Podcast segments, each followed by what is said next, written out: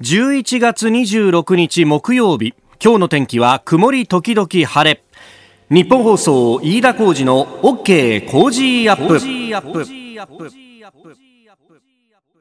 朝6時を過ぎました。おはようございます。日本放送アナウンサーの飯田浩二です。この後8時まで生放送 OK 工事アップ。今週は新行市川アナウンサーが遅い遅い夏休みをいただいているということでえ日替わりでアナウンサーの方々に手伝ってもらっておりますが今日はこの方です。おはようございます。日本放送アナウンサーの広田美由紀です。よろしくお願いします。よろしくお願いします。いやあのー、いろんな人に手伝ってもらってるんですけれども、ね、今日は広田さんね、はい、あのー、日曜日の朝と勘違いしますというような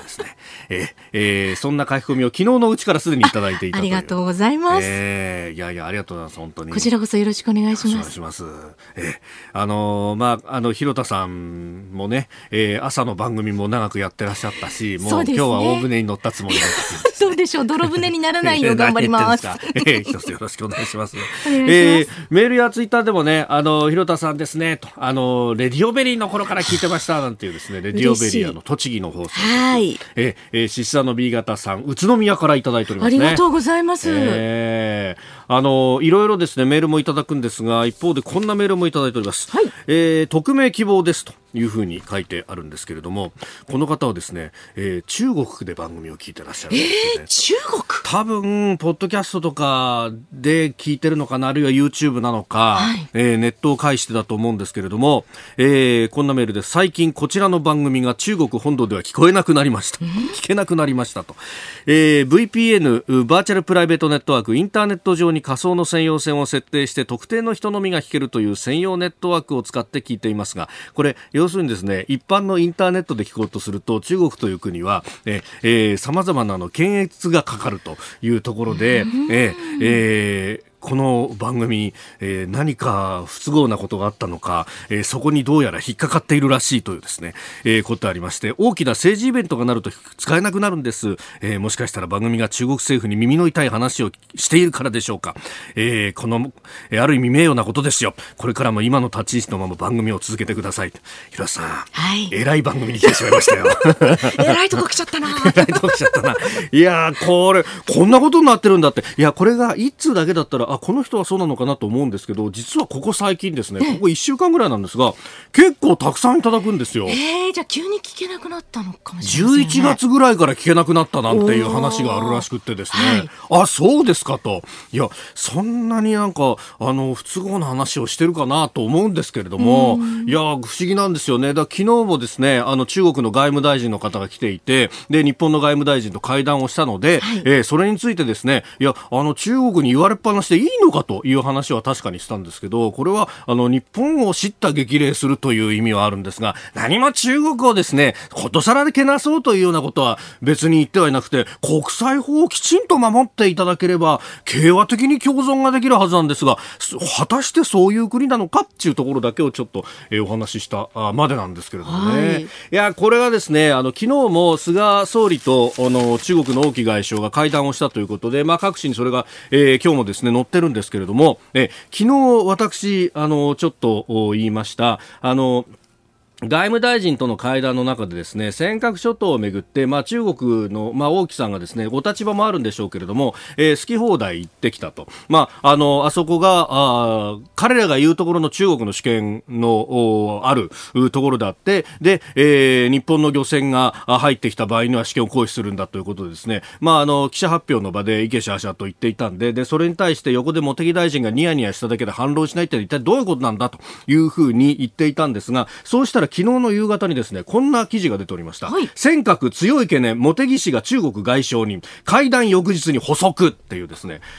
いかにも外務省的なやり方なんですが、俺たちはちゃんと言ってたんだよって。いや、言ってたんだったら、あの会談で一言同じように言えばいいじゃないですかって話なんですけれども、いや、結局、あの会見ね、記者発表の模様だけが、まあ、ある意味一人歩きするような形で、え、えー、オンレコの場で残ってしまって、いや、オフレコの場で言ってんだったらオンで、いや、いいじゃないって話なんですけど、これね、えー、その辺が、やっぱりなんか、どうなの？中国に腰引けてんの？っていうふうに見えてしまいます。で昨日の総理との会談の中でも総理はこの尖閣についてですねきちんと言ったんだとえ、えー、いうことでこれ朝日新聞はあこう書いて、おりますあの尖閣対応を求めると、えー、尖閣諸島周辺の海域への領海侵入をめぐって中国側に前向きな対応を強く求めた。日本的な言い方なんですよ。前向きな対応。我々からしたらですね、え、え、我々にとって前向きな対応なんだから、えー、領海だとか、あるいはその周りの接続水域に中国の公船、公の船は入ってくるなよってちゃんと伝えましたよと、前向きですよということなんですけど、中国側が考える前向きっていうのは、彼らは、え、自分たちの主張としては、あそこが領土であって主権があるんだって考えてんだから、それに対して、え、彼らは前向きな行動を取ってるわけですよ。お、何？日本じゃ認めてくれたの？これはあの、まあ、日本語でそう言ってるので通訳の仕方によって、えー、ニュアンスは変わってくると思うんですけれども。いや、前向きな対応、前向きな対応ってそのままもし訳してたらですよ。これ、中国側としては、え、何？日本認めてくれたの？あ、そうみたいなことになってしまうんで、かえってこういう表現は誤解を招かないかという。で、あの、こういうものが出てくるっていうのは、あの、総理が直接、あの、記者団に対して発表してるわけではありませんので、おそらく会談が行われた後に、えー、同席した、まあ、政府の高官なりがですね、えー、記者クラブの記者に対して、ブリーフィングという形で何が起こったのかっていうのを説明すると。で、えー、その、それが大体こうやって記事になるんですよ。で、あの、政府高官によるととか言ってですね記事になってるんですがいやこれ表現としておかしくないかともうちょっとはっきり言えよっていうですね、まあ、この辺ちょっとニュアンスとしてちょっと変わってきてるのかなっていうのが心配になってしまいますがこんな話は中国では聞けないのかもしれません。うんあなたの声を届けますリスナーズオピニオンニュースについてのご意見をお待ちしております。この OK 工事アップはリスターのあなたコメンテーター私だ今日は広田アナウンサーそして番組スタッフとみんなで作り上げるニュース番組です。取り上げるニュースですがまずは東京都飲食店など28日から時短営業要請というニュース昨日発表がありました、えー、今朝は朝日読売それから産経東京都4市が一面トップで報じております。それから昨日の衆参両院の予算委員会の集中審議について、え、さらに日中ビジネス、まあ、外相がやってきていたということもあります、そして、河井元法務大臣の地元広島3区ですが自民党が地元がですね、公募をかけて候補者を募っておりましたが10人がそれに応じったというようなニュース、まあ、そこからですねえ、えー、政局そして解散はというあたりも聞いていきたいと思います今週はご意見をいただいた方の中から毎日抽選で5人の方に番組オリジナルマスキングテープをプレゼントいたしますポッドキャストや YouTube でお聞きのあなたにもプレゼントが当たるチャンスです。番組のホームページにプレゼントの応募フォームがあります。こちらに住所やお名前、電話番号を登録してご応募ください。ここが気になるのコーナーです、えー、長官各種スタジオに入ってまいりまして先ほどもご紹介した通り、えー、東京都が飲食店の時短を要請夜10時までの営業としてくれと。28日今週の土曜日から20日間で、えー、協力してくれたお店には40万円を支払うというようなことが出てきております、えー、これがですね朝日読売それから産経東京都一面トップなんですが、えー、他の新聞も一面の肩に触れていてそして日本経済新聞は一面トップなのが、えー、ニューヨーク株。あの昨日の番組冒頭でですね初めて終値で3万ドルを超えてきたという話をしました、えー、終値で昨日は、3万飛び飛び46ドル24セントであったということです。で、えー、先ほどですね今日分、えー、というか現地11月25日の水曜日の相場が締まりまして、えー、終値はさすがに3万ドルを割りりました。2万9872ドル47セントということでありました。まあ3万ドル超えてきたんでそこで利益確定しようっていう売りが当然出たという話なんですがまあただ本当にこれが不思議なのがあ世界中でコロナが蔓延していて景気が悪いという中でなぜ株だけが上がるんだというところででえ日本経済新聞は危機下の株高 IT 主導緩和マネー一極集中というふうに書いています。まあ各国で金融緩緩和を行って市場にジャブジャブとお金を流し込んでいる。そのお金が、えー、結局今景気が悪いからそんなにあの成長産業が見当たらない、えー、設備投資などもできないという中で、えー、上がりそうだというこう大手 IT 企業に集中をしてそしてそれが株高を支えているんだと、えー、だからこれ株高ではあるけれども相場続かないんじゃないかというようなことも含めての一面の書きぶりとなっております。いや確かにねあの実態の経済のところではあんまりいいニュースというのがなくって先ほど共同通信がもう打ってたんですがロンドン発でですね、えー、イギリスの経済について、えー、イギリスのスナク財務大臣が、えー、2020年のイギリスの GDP がマイナス11.3%となる見通しを示したということでこれがですね、えー、ロイターによるとなんですが、えー、実に1709年以来310年ぶりの落ち込みだっていうような話で、え、310年前って一体どういうことっていう話なんですが、まずアメリカ合衆国がありません。ええー、それからフランスもですね、フランス革命前のブルボン王朝時代と。で、イギリスはというとですね、ようやくスコットランドとの間で、えー、あの、連合王国となって大ブリテン王国になったっていう、なんだそれっていう時代でですね、え、えー、で、この時期、まあ、ようやくこう、イギリスが植民地帝国として繁栄していく、その直前ぐらいだったというような時期なんですが、えー、それ以来の大恐慌という、えー、ようなことになっております。で、昨日、あの、日本もですねですね月例経済報告が発表されましたがやっぱり設備投資がこのところ減少しているというふうに、えー、書きぶりがあかなり後ろ向きになっています。でまた企業収益についても大企業の一部では減収幅の縮小が見られるけれども全体としては感染症の影響で大幅な減少が続いているというふうになっています。まああのこの辺がですね第三次補正予算を大規模に組まなきゃいけないんじゃないかというようなえー、ことの根拠ともなっているんですが、ただあの相場の関係者に聞くとですね、いや株の値段というのは実は、えー、6ヶ月から9ヶ月後ぐらいの景気ってものを織り込んでたりもするんだよと。え、あ、なるほど。だからコロナがワクチンがこう広がればひょっとしたら爆発的に伸びるかもしれないっていうことでもあるんだよねと。まあ当たるかどうかわかんないけどねというふうにも言っていました。まあただ今あの企業を潰してしまって、え産業の基盤等々がなくなってしまったらそのジャンプをする時にも、えー、体力がなくなってしまっているということになりますんでまあ当座の補填というのは当然やらなきゃなんないんだろうなとまあそういうことも今国会せっかく開いてるんですから議論してくれたらいいなと切に思います。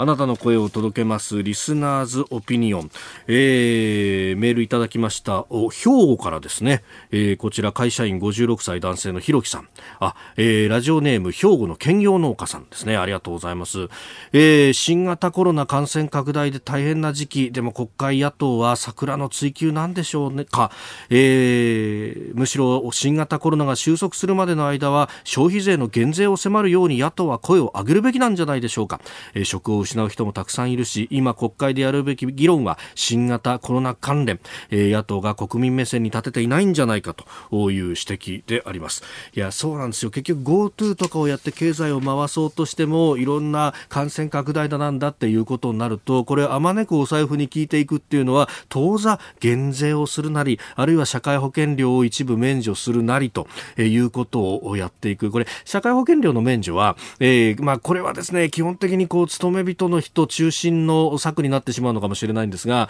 あの、労使折半なんで、これ会社経営にも効いてくるというところで、結構いい策だとは思うんですけれども、財布の肝が硬いんですね。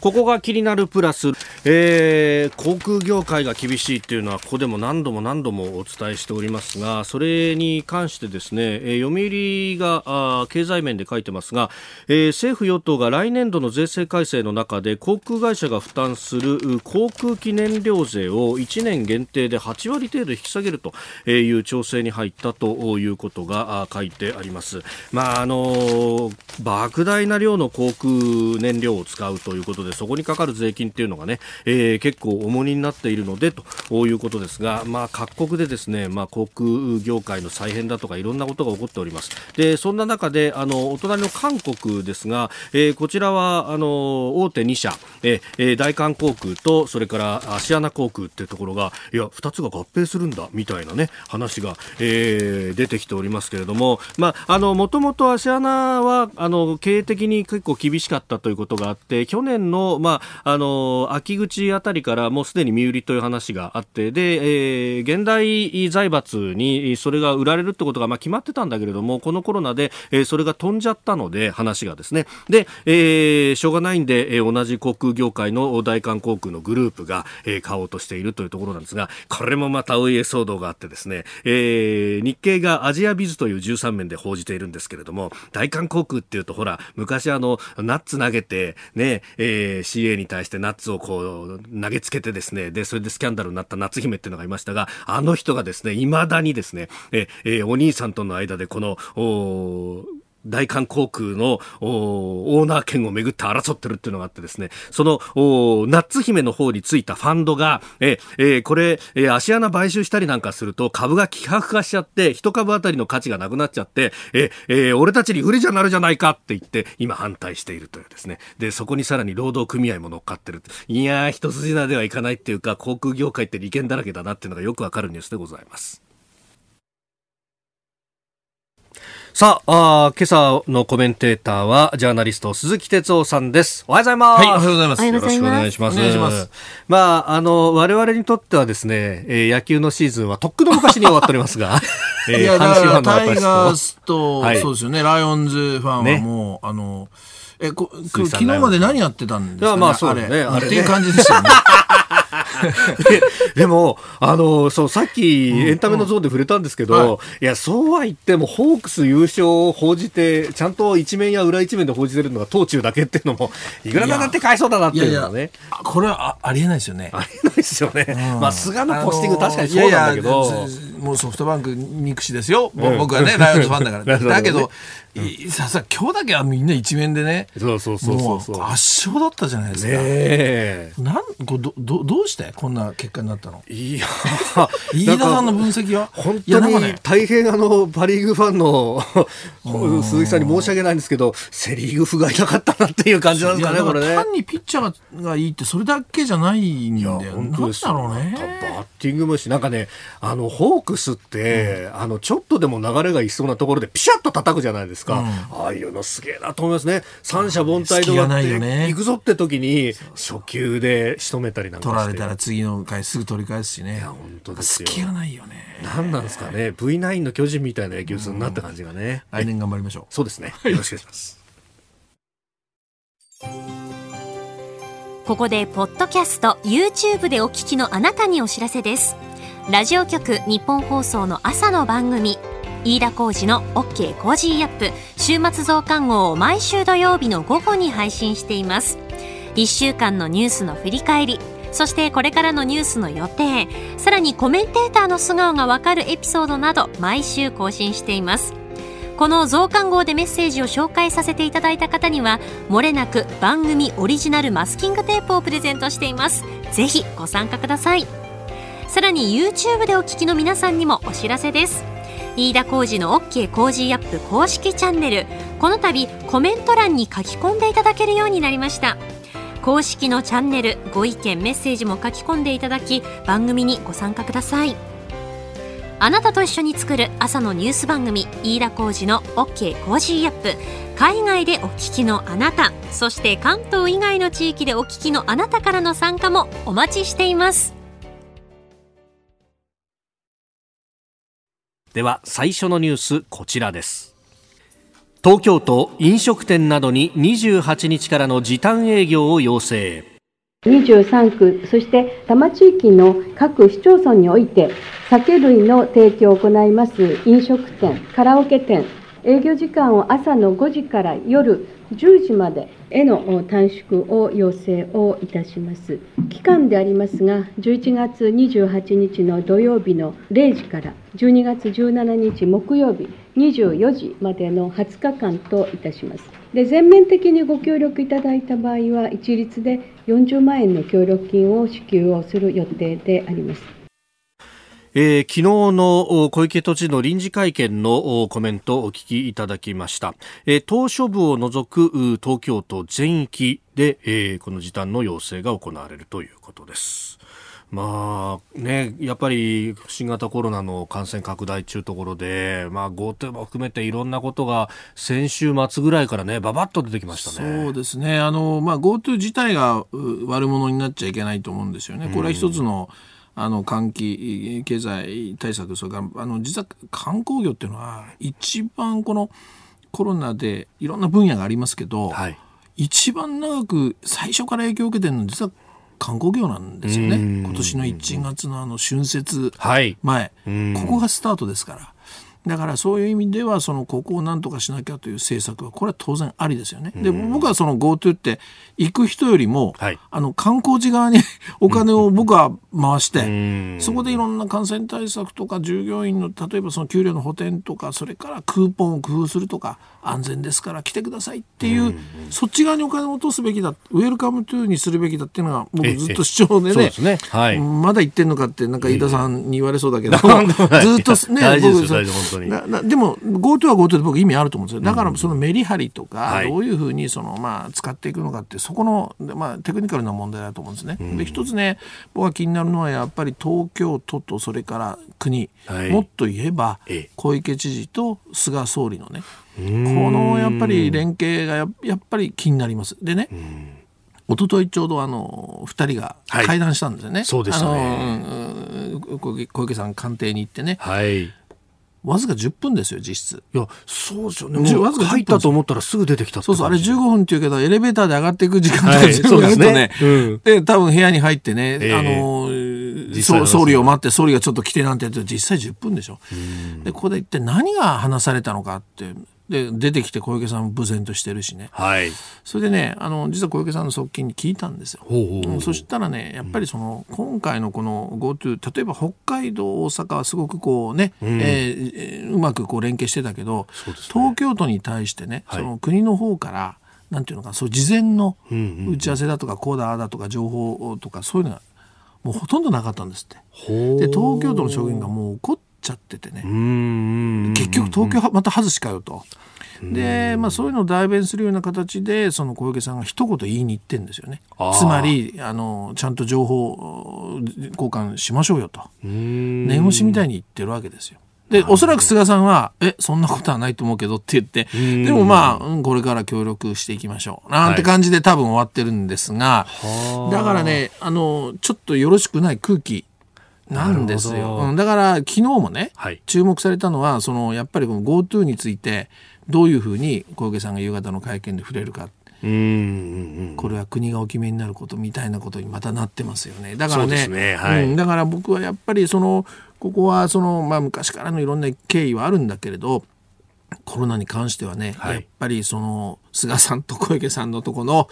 まあ、ある種その大人の関係っていうかね、はいえー、そこをやってもらわないと。これ結局都民にね幸せいきますからね。なんか二階さんを介して、会食かなんかをやってます。二階さんはその間つないでるんだけど、え無理ですよ。僕が取材してる感じではなかなかこの二人のねそんないきなり飯食っただけじゃ雪解けにはならないし来年しかも都議選があるんですよああなるほどなるほどなるほど。要するに自民党と都民ファーストバチバチにやるわけだから。二人仲良く握手っていうわけにこれもいかん。なんかそういういろんなね事情があるのは分かるけどここは何を最優先すべきかっていうのはやっぱり連携しかないわけだから。だから要するにもう国あの東京とかいろいろ止めるんであれば、はい、じゃああのその保証はね、国がやりましょうとかね、これ別に北海道大阪にも言えることだけど、はい、そういうちょっと連携をね、えー、しっかりしてほしいし、うん、そこを僕らもしっかり見守ってか、チェックしなきゃいけないですね。財源は二次補正のまだ予備費が7兆ぐらい残ってるはずですからね。どうすんだろう。三次補正の原資にするなんてそんな噂がありますよね、うん、そういうことが出てくること自体おかしいでしょう、うん、早く使い切らないと、うん、切るべきですよね、はい。えー、まずは東京都の時短営業要請についてでしたおはようニュースネットワーク。取り上げるニュースはこちらです。衆参両院予算委員会の集中審議新型コロナ対策などで与野党論戦。国会では昨日衆参両院で予算委員会の集中審議が行われました。新型コロナウイルスの感染者増加と政府の観光支援事業 GoTo トラベルについて立憲民主党の枝野代表は人の移動が活発になれば感染が広がると指摘し事業の中止を求めましたが菅総理は感染拡大の主要な原因であるとのエビデンスは存在していないと発言し事業を継続する考えを示しております。えーまあ、この GoTo トラベルについてっていうのがね、うん、先週末あたりから、ね、金曜の夜に専門家会議があって、はいはい、そこからだ英断を求めるっていうね、ねこれあの専門家会議の,、まあ、あの分科会のね、はい、のメンバーの人に、もうちょっと定点で取材してますけど、そのさらに、えー、10日ぐらい前、うんはい、だから今からもう3週間ぐらい前もうちょっと前かな。ぐらいにもうその、はいこれはやっぱり GoTo トラベルは手をつけなきゃいけないんじゃないかと。で、まあ、要するに専門家の側ですから、政策についていろいろ、こう、控えるんですよ。普段話してても。はい。でも、はっきり GoTo を、その、というふうに言ってね、あの、これはちょっと考えた方がいいかもしれないと。それぐらい感染状況が、これも一気にいくというような話を、実は取材したらしてたんですね。だからそういう意味はもうその、えー、分科会としては、はい、まあその少しでも早くね、えー、手をつけてくれっていう。それでなかなか動かないと。全く動きませんでしたからね。その官邸っていうかまあ、菅さんにしてみるとね。だから、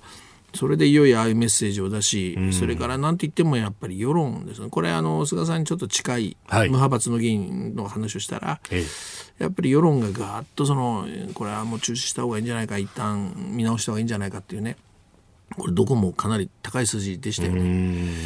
そういうやっぱり世論で、まあ、決断せざるを得なかったと。でもまあギリギリまでやっぱり菅さんはこだわってたということを言ってましたね。はい、で、これ僕やっぱちょっと構造的なこの政策にはその構造っていうのはその政策の中身じゃなくて、ええ、そのこれを作っていくそのいわゆる体制としてね、あの構造的なものがあると思うのはやっぱりこの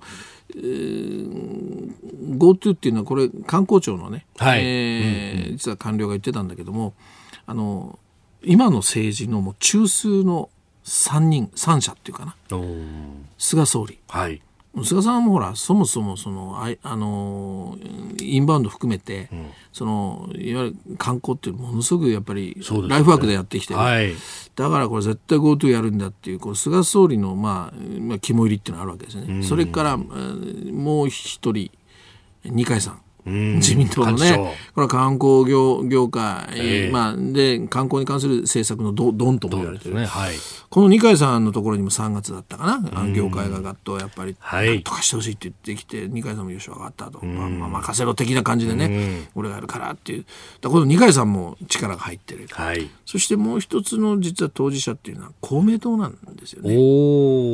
で、これ GoTo トラベル誰が主催してますかと、うんうん、あの主管してますかと、はい、国交省なんですよ。そうか。国交大臣はずっと公明党でしょ？公明党のだからやっぱり実は公明党国交省っていうか、まあ、公明党にもねもう本当に早い段階から今年1月ぐらいから観光に、うん、まあ関係してる人たちが大変なことになるっていうことでやっぱりこう陳情含めて。でやっぱりもう国交省ずっと仕切ってきてるわけですから、ね、公明党もこれやろうこれ皆さん覚えてるかな？最初の頃ね GoTo、はい、あのこれ連休前にこれ夏の連休とかね、はい、前にこれまずいんじゃないの？なんていう時に珍しく山口代表が、はい、やめるべきじゃないって言ったでしょ。あれって思いませんでした？だって普通、ほら公明党ってこういうね、はい、あのまあ、庶民生活とかいろんなところに関わってくるといやこれは慎重になった方がいいっていうのにややるべきだってあれと思ったけどその強気の言葉の背景にやっぱそういうことがあるわけですね。ということは今言った菅総理二階さん公明党って今の政権の、はい。うん、まあスリートップと言ってもいいけど。屋台骨ですね。でしょ、ええ、これがやっぱりこの GoTo をぐっとやっぱり動かしてきたから、ん。なんか簡単に止めたり、はい、制度をパンと変えたり、そのなかなかやっぱりね、その大きくて動かしにくいっていうか難しいっていうのが観光庁の官僚が言ってた。なるほど。そういう背景が、まあ、一つ僕はあると思うんですね。もう一つだけ言うとね最近取材して国交省の幹部が言ってたんだけど、はい。これね実はその夏にこう少し感染が増えた、えー。それで GoTo で影響あるんじゃないかなんて言われた、でこうちょっとやっぱり仕組みをねあの秋つまり10月行楽の秋旅行の秋で年末年始また人が動くから、はい。ここの前に少し GoTo でねまあ、あの制度設計含めて何かチェック、うー検討できるならばっていう動きは実は国交省の役人の中には多少そういう意見もあったんですって。でとにかくそれを控えてあの感染がちょっと低い時期にそういうことをやる準備できるじゃないですか。はい備えておこうということですね、その9月に何が起きたかっていうと政権交代が起きたんですよ。ああそうか。8月の末から9月は。そうそう。うん。だからその国交省の幹部は僕に言ってたのはコロナ対策に関しての政治空白ができたって表現しましたね。うん。コロナ対策に関してはその9月が政治空白になっちゃった。本当は準備そこにししなきゃいけない時。そういうのも重なったんだというね、はうん、そういうやっぱり背景を言ってああ僕はなるほどなと思ってね。いやだからまあそんなことばっかり言っててもしょうがないんだけどだからその菅さんの思い入れっていうのはよくわかるんだけれどもやっぱりこう臨機応変さですよね。そのコロナってやっぱ有事だから、あはい明日がわからないわけだ僕はもう提案したいのはやっぱりそのもっと細やかな検証。例えばその3連休がありますよね。例えばあありましたはい。ね、ええええええ。3連休が終わった段階でチームがあの検証すると。うん、うんうんうん、それでやっぱりもう制度を細かく見直していく。でこれねやっぱり代理店とかそういうとこ大変なうん例えばえーホテルとかね。はい。ここはもうキャンセル一つでとんでもないひ被害を被るわけです。だから、そこに 保証としてうん予備費があるんだから、はい。それをうまく使いながら補填しながらそして制度をあ少しずつ臨機応変にいじっていくと、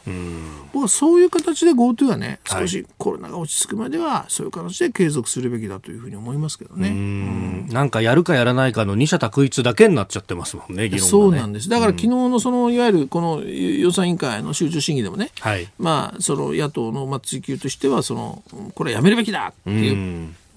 ゼロ百のような気がするんですよね。ええ。まあ、それも一つ判断としてはあるのかもしれないけれどもあのそうじゃないやり方も僕はあると思うのでうね。ん。だから今言ったように細やかに検証していく、はい。そして臨機応変にする制度や仕組みを変えていく。これは中止これはこうだなんとか。そういうことはもう臨機応変にやっていきましょう。これ有事なんだからしょうがない。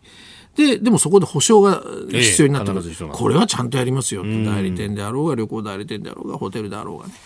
そのために予備費があるんですと。こういう仕組みでいけばね、あのいいのかなっていう気がしますけどね。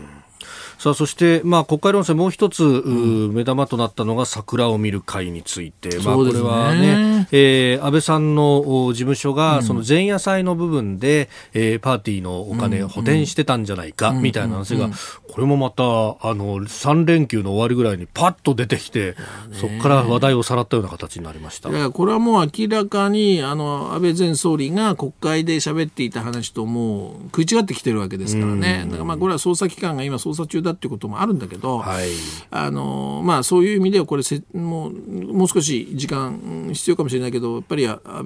前総理の説明責任っていうのはうん。これは絶対必要ですよね。だからまあある種当時総理ですから、はい一議員じゃなくてね。えで虚偽答弁みたいなやっぱり言い方されもうされますよ。これはしょうがないですね。だからその説明責任みたいなものが僕は必要になってくるともちろん思いますよね。うん。まあ、当時の官房長官だったっていうことでね、えー菅総理も、おかなり追及されてましたが。い。やこれはあのなんか同罪という言い方はよくないかもしれないけども菅さんも確かにかばってきた。それで総理になった後もこの桜っていうのは切りましたよね。つまり桜を見る会はもうやらない、それからこれについて特に調査することはないと。ないと。えーだからいやそうじゃなかったじゃないですかって話になってるわけだからこれは菅さんにも影響してくる。だだから、まあ、菅さんを支えてる人たちは安倍さんのうん説明でなんとかしてくれればそこでまあ一つ、えー止まりますから。そそこがぐずぐずしちゃうと菅さんにも影響があるから、けじめのつけ方としてはその 総理の説明責任だというふうにでだけどこれ政治資金規正法レベルであれば、会計責任者の責任ということで終わっちゃう可能性もあるんでね。あ議員本人に行かずという、だから事実関係もそうだけどまずやっぱり政治的な説明、政治責任は残りますからね。だからそこはやっぱ安倍さんのが口を開くというところしかないんじゃないでしょうかね。まあ今まだね足元捜査中という段階ですね。そうですね。ええええ、だからまあある程度まあ時期を見てね、これは必要なんじゃないでしょうか。うんえー、今日は昨日の国会論戦を中心にお送りしてまいりました、えー、以上全国のラジオ局21局を結んでお届けしました。おはようニュースネットワークでした。続いて教えてニュースキーワードです。日中ビジネス。菅総理大臣は昨日中国の王毅国務委員兼外相と総理官邸で会談しました。会談で菅総理は日中のビジネス関係者の往来再開や来年夏の東京オリンピック・パラリンピックそして2022年に行われる北京冬季オリンピック・パラリンピックでの協力を確認。また沖縄県の尖閣諸島周辺海域での中国の公船公の船への対処を要求しました。あの昨日は午前中に加藤官房長官とも会っていたりあるいは自民党の二階幹事長ともね、うん、大木さん会談をしています。このコロナの時期にね、はい。えー、わざわざ、うん、あこの専用機でね、はい。えー、直接大木さんが来るっていう、うん、いやそれ自体やっぱりなんていうかな異例というかね、うん、でだからそれなりのやっぱり中国は中国の目的があるということなんですよね。だから、うん、じゃあ日本は日本で、はい、実はあの中国に対しての、まあ、ある種僕はその前もお話したと思うけど安倍前総理以降ね、うん、安倍さんと直接話した時に安倍さんの口からね出たのはその中国とはウィンウィンでいくんだと、うん、その自分は思想家じゃなくて政治家だと。だから中国と、まあ、いろいろ思想的に言えばいろいろね、うん、あの合わないとか山ほどある、はい、だけどもやっぱり政治家だから、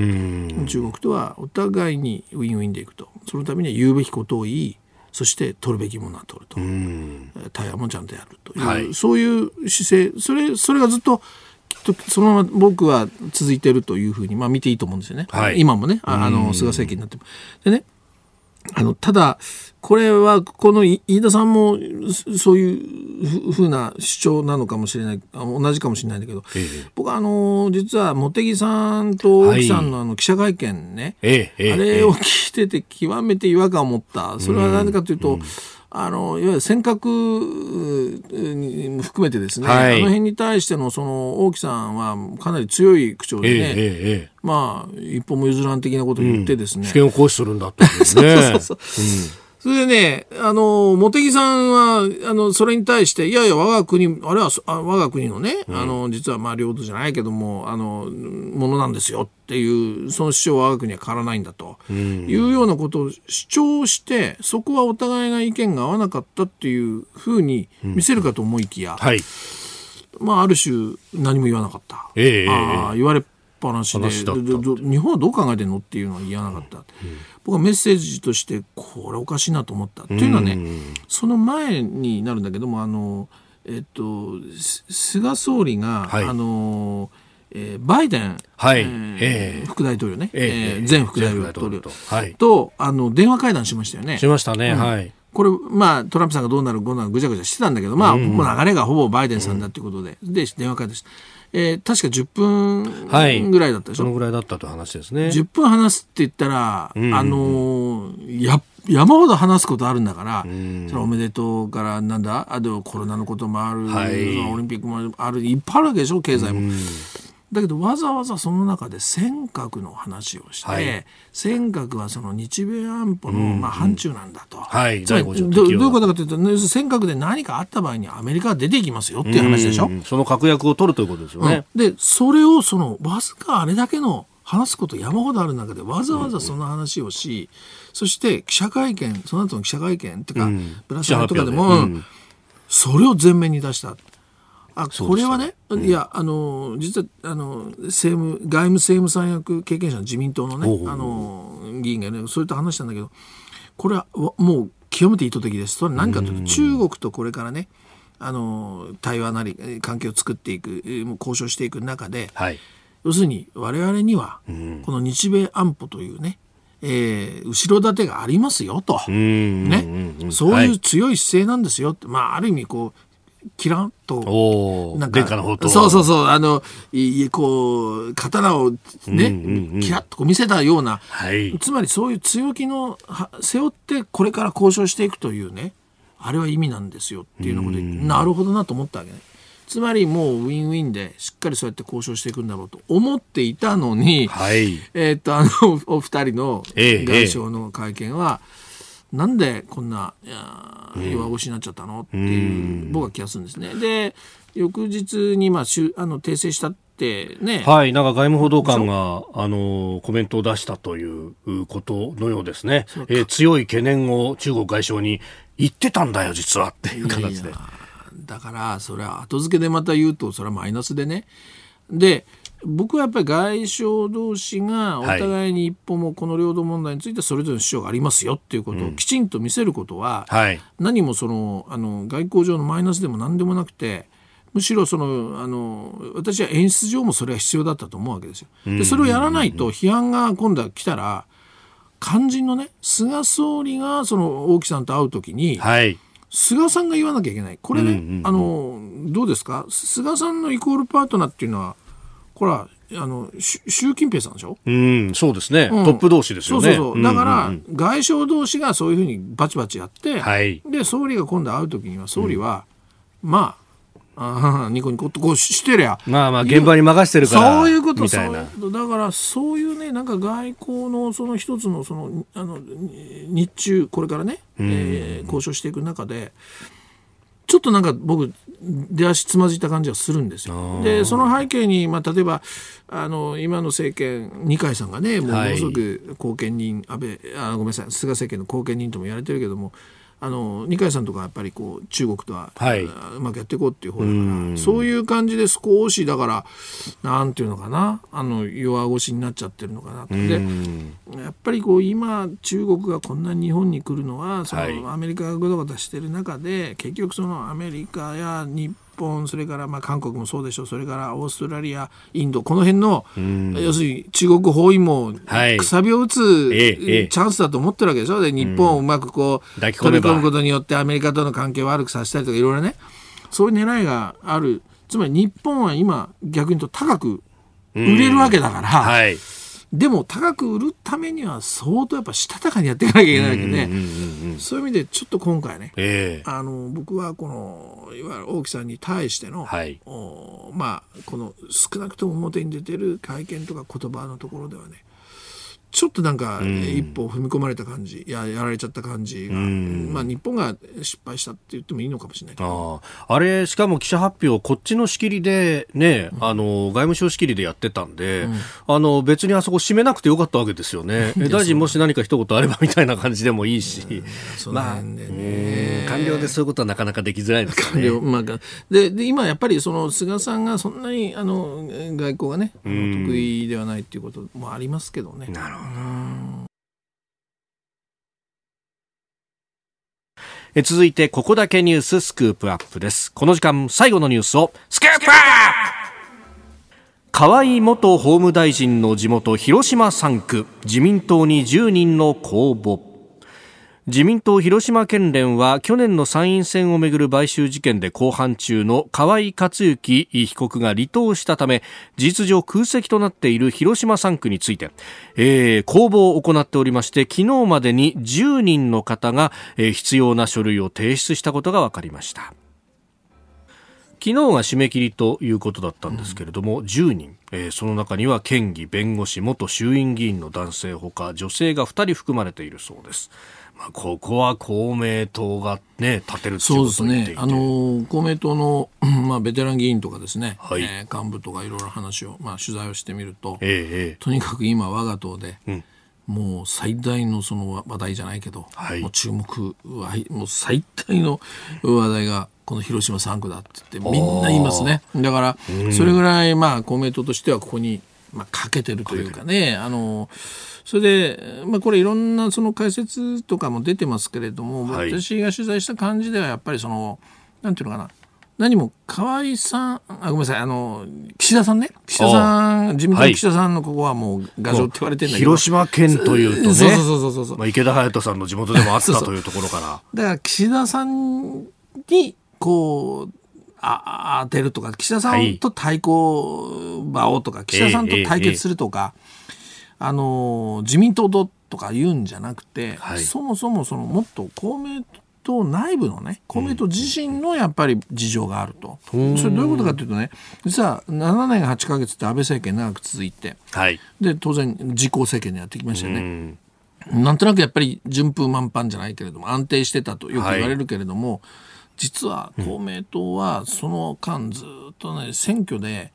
あの比例票がねずっと減り続けてきてたんですよね。うん、これね2016年ぐらいからまあ顕著に見え始めたのかな。はい。で最後はね、えっとええ去年の参議院選挙、700万票あの比例票ね、はい。全国の比例票。切っちゃったんですね。で切ってな645万。ごめんなさい。あのぐらいだったと思います。うね。んでとにかく切ったんですね。でこれはねとんでもなくやっぱり大変なことで、あの飯田さんもご存知かな？700万票ラインって昔から言われてて、ええええええこれ何かというと結局その、えー公明党の最大の支持団体であるあの創価学会のね、もう選挙運動ものすごいんだけれども、はい何としてもとにかく700万ラインはもう確保すると。もう、うんつまり雨が降ろうが槍が降ろうが絶対にはい。行く票が700万、うん。でそこにさらに運動して票を上積みして、せするという。800、900、まあ、かつて1000万票目指すなんていう時もあったんですよね。はい。それが基本路線だったんだけどその雨が降っても槍が降ってもの700万すら切ってるわけですよ。うんうんうんでやっぱりこのいろいろまああるんだけど例えば世代交代がね組織内でうまくいってないとかそれからあとはその特にやっぱ婦人部のねあの、え人たちなんかにしてみると安倍政権の間にやっぱりこう政策的に随分自民党に譲ってきたところがあると。うん。平和と福祉の、まあ、党ですよね。はい。なのに例えば安保法制、ええええ賛成しなきゃいけなかったり。はい。から社会保障ではそのおいわゆるお金がどんどん削られていったりとか。そういうそのお自民党に追随してるだけじゃないかっていうやっぱり内部のそういう不満なんかもある。でそういうのはやっぱりどうしても選挙運動なんかにも影響してきて分裂選挙結構ありましたよね。例えば地方選挙によっては、まあ顕著なのは東京ですよね。そうそうそうそうそう、ええ。二つに割れたり、まあ、都民ファーストについた公明と、そこと対立した自民って完全に割れてましたもんそうね。そう。それから沖縄とか、まあ、新潟のね、はい。知事選挙なんか、まあ、とにかくそうなってくるとやっぱりどうしてもうん選挙運動そのものも、うん。衰退化じゃないけど弱くなっていくわけですよね。だからそういうえー中でとにかくもうこの政権が変わったこのタイミングで、やっはい。ぱり何としてもこの党の勢いを挽回しなきゃいけないと、うん。このままじゃ大変なことになるという事情があるわけですよ。だから 絶対これチャンスならはい。小選挙区に。立てるっていうことにこれなりますよね。まあ、確かも立てたのが斎藤哲夫さんって党副代表ですが、まあ、もう重鎮中の重鎮というか、落とすわけにいかないってところですよね。そうそうそう。まあ僕は再三ずいぶん長くあのこの政策通でね、あの一番最初に僕取材始めたのはあの。えー東日本大震災のあの原発事故ですよね、はい。この後ぐらいから原発問題とか。から最近ではあの事業承継っつってねあのああはい。事業後継者がいなくって。そうそうそうこの辺のいろんなことを、あの斉藤さん考えたりね、まあ、政策通なんですよね、でこの人を立てたっていうのは、まあ、それだけほらはい。覚悟の裏返しでもありますよねこの人落とせないんだから公明党って重複で比例にも立候補っていうのを認めない党ですよね。そうそうそうそうだから小選挙区で落ちこれちゃったら、一本で来るわけですよこれっきりですもんね。絶対に通さなきゃいけない人を立ててきてるってそれがまたある意味決意の表れと僕は言っていいと思いやだからそこら辺結構厳しいなと思ったのが、うん、それこそほら神奈川の選挙区で、うん、結構あの党で要職に就いた上田勇さんとかであっても、うん。小選挙区で落ちちゃったらそれっきりになっちゃうっていうね。だからここもねだからさっき僕ちらっと触れたけど世代交代、えー、これは運動員の世代交代もそうだけど、はい、公明党自身の議員の世代交代っていうのももうずっと課題なんですよ。なるほど。ずっと課題なの。もうねえー、それこそ34年前かな。あの太田昭宏さんねもう代表もやった大ベテラン。太田さんがねやっぱりあの鈴木さんね顔ぶれ見てくれと、あの公明党の議員のね、はい、幹部含めてずっと変わってないよ。自分も含めてね。どうやって世代交代していくか課題なんだよなっていうふうにあの言ってたんですよね。だからそういう意味では今回のあ次の選挙はそのおっしゃるようにその神奈川でこう遠山さんっていうね若手が出,、るんだけども、上田さんの代わりに、はい、から東京でいうと太田さんも引いて今度岡本さんだから世代交代も次の選挙で公明党のもう非常に大きなその目標。そしてやっぱり議席比例票も含めて増やしてつまり党の勢いをもう一回そういう思いでこの広島に来てるわけです。でねスキャンダルで、はい、例えば自民党の議員が辞めたら、ええ、次また自民党からって出にくいじゃない？出しにくいじゃないですか。まあまあそうですよね、うん、しかも今回の場合はほら河合夫妻っていうのは菅さんなんかもえ、ね、関わってる人だから、はい。え、その菅さんがねいや、まあ、ある種製造責任みたいなのもあるわけだからうん。その後もしゃしゃとこう自民党の公認を立てにくいでしょ？でこれあの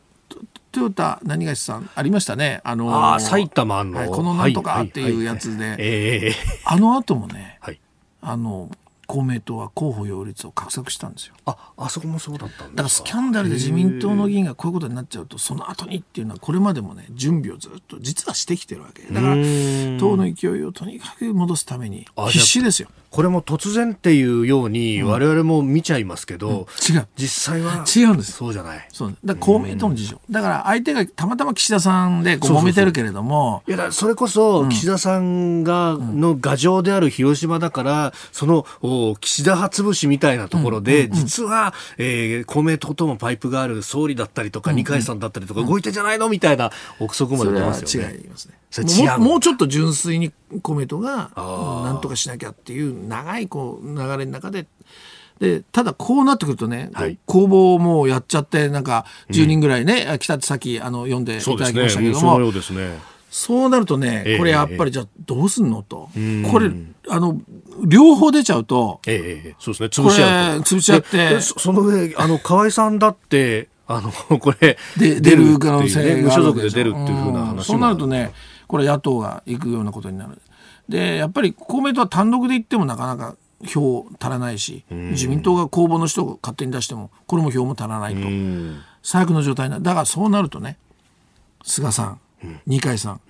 調整してくださいよっていうやっぱり今もうそういうふうにこう突きつけてる感じで今状況だと思います。公明党側も、うんうん、結果的にね、で、なんか党本部のこう雰囲気は岸田君のところなんだから岸田さんなんとかしてくださいよみたいになってるような気がするんですけど、まあ、いやそれはだから岸田さんが、まあ自分でね、うん、えー、じゃあここはいろいろ対処交渉から考えたら引きましょうなんていう流れが一番まあ収まりやすいからってことでしょうけど、はい、もうねちょっと岸田さんほら総裁選以来戦闘モードに変わりつつありますから来年の総裁選に向けて、はい、そう簡単には引かないかもしれない。だからここはね、うん、本当に選挙について次の選挙について菅二階このいわゆる調整、えー、力っていうかね、はい、これがものすごく問われると思いますね。うん、で公明党って他の選挙区でやっぱり自民党は公明党の協力を得ないと勝てないわけだから、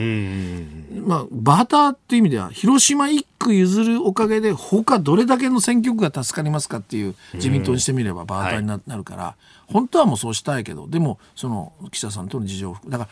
その2人の調整能力がものすごく試されてる今場面に移りつつあるということですよね。そこに解散がいつかっていうのが絡んでくるわけですね。そうそうそうそれもありますよね。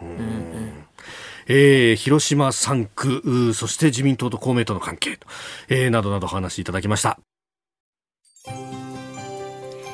ポッドキャスト YouTube でお聞きいただきましてありがとうございました。